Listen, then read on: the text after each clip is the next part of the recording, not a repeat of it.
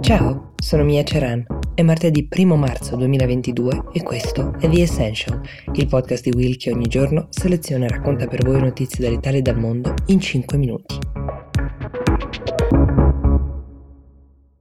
Di solito vi propongo un paio di notizie al giorno in questo podcast e lo stesso farò oggi, però le due notizie verranno una dall'Ucraina per dare un doveroso aggiornamento su quello che sta accadendo nel paese e sulle condizioni ovviamente del popolo ucraino e poi vi parlerò invece di come stanno vivendo in questi giorni in Russia, in particolare la popolazione russa, anch'essa vittima in modo diverso ovviamente di questo conflitto. Nella giornata di ieri le forze russe hanno lanciato missili sulla città di Kharkiv, ehm, che è la seconda città più grande del paese dopo Kiev. Hanno ucciso dozzine di persone, purtroppo il conto delle vittime non è facile farlo con precisione né da un lato né dall'altro. Da Kiev le truppe russe sono tornate all'assalto e um, la promessa di Putin di evitare i bersagli civili è andata disattesa, anzi i metodi con cui le truppe russe stanno cercando di prendere la capitale ora sono diventati più aggressivi e, e più disperati perché pensavano di arrivarci molto prima, di avere dei risultati più concreti.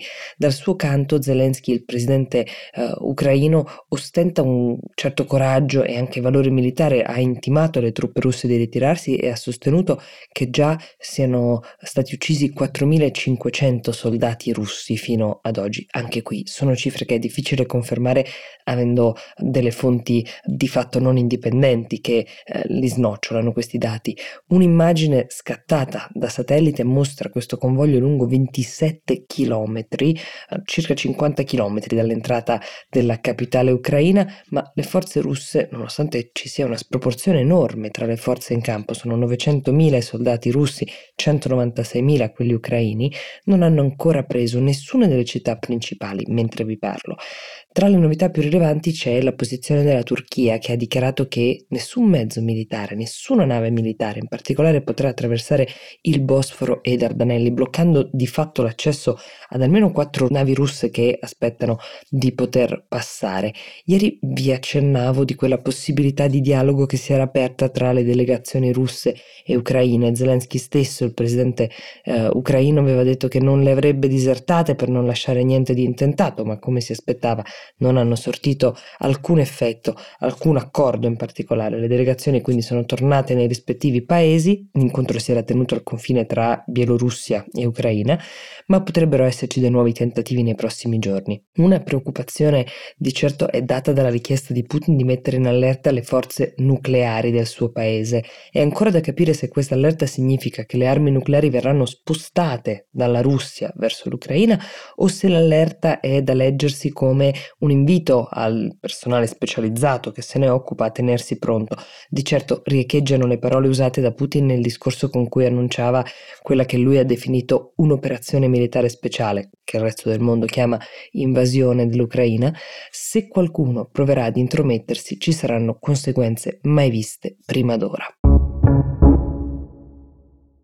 Ieri mattina i mercati russi hanno riaperto facendo sentire tutto l'effetto del panico diffuso di questi giorni. Nel frattempo un'importante fetta di popolazione russa si è messa in coda davanti agli sportelli automatici ai bancomat per prelevare tutto quello che potevano dai propri risparmi prima che la situazione peggiorasse ancora. Molti hanno tentato tramite le proprie banche di prelevare in dollari. Considerate che in banca un dollaro lo si otteneva ieri con 150 rubli, il giorno prima ne bastavano 80. Quel che i risparmiatori russi stanno cercando di evitare è di ritrovarsi con del denaro in banca che non valga più niente. Molti però hanno abbandonato la fila prima di riuscire a prelevare perché dopo qualche ora i dollari erano finiti e dei rubli non se ne faceva niente nessuno. La realtà economica russa è completamente alterata in questi giorni dalla scelta di Putin di attaccare l'Ucraina e le sanzioni imposte dagli Stati Uniti e dall'Europa stanno iniziando a, a sortire degli effetti. Il Moscow Exchange, la principale piazza azionaria russa, ha fermato gli scambi fino al 5 marzo. La banca centrale russa invece ha annunciato che obbligherà buona parte delle grandi compagnie come Gazprom e Rosneft, nomi che abbiamo imparato a conoscere in questi giorni, a comprare rubli per arginare questo tracollo. Non sono pochi i russi che stanno tentando di lasciare il paese con le proprie famiglie, chi in polemica per le scelte del leader, chi per paura di quello che potrebbe essere il futuro, la maggior parte per entrambi questi timori.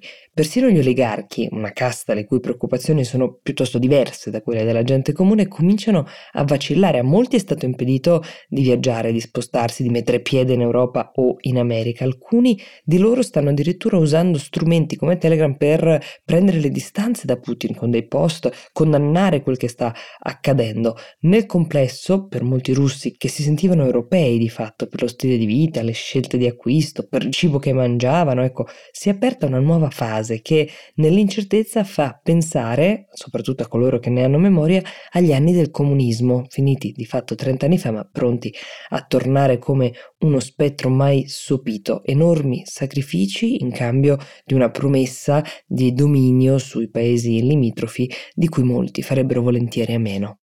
Di denaro e di economia parliamo anche in Grano, il podcast che ormai conoscete. Oggi esce un nuovo episodio. Il protagonista di questo episodio ci racconta perché è convinto che vivere in affitto possa essere più intelligente che indebitarsi con un mutuo. Grano lo trovate su tutte le piattaforme, potete scriverci per commentarlo o segnalarci le vostre storie a grano-willmedia.it. Io vi auguro una buona giornata e vi do appuntamento a domani.